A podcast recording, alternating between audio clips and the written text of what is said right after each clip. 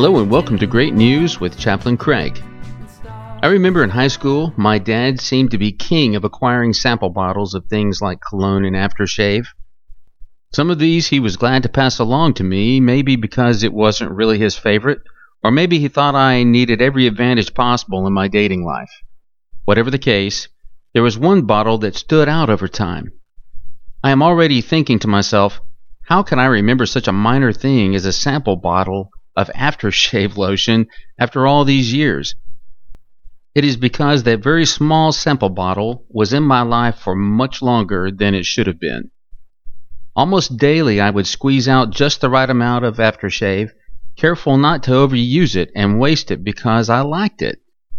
I felt that I might only have enough to last me maybe a few weeks, a month tops before the AFTA shaving lotion would be used up. That's AFTA.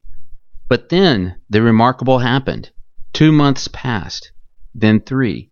Before I knew it, six months out of this small sample bottle. In fact, it was nearly a year before I finally had an empty bottle of AFTA. As much as I used it, I thought to myself, this was a miracle. Well, as small as the bottle was, a minor miracle, but one I will never forget. Yet I had learned some valuable lessons from this small plastic container. First lesson, as this felt like an AFTA kind of manna, I only used what I needed, no more, no less. Lesson two, I never questioned it, opened it, or looked inside. I simply accepted the continued provision.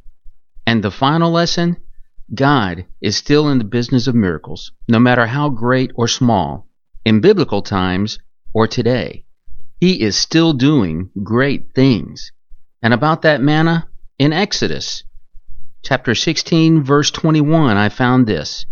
Each morning everyone gathered as much as they needed, and when the sun grew hot, it melted away. Let's have prayer.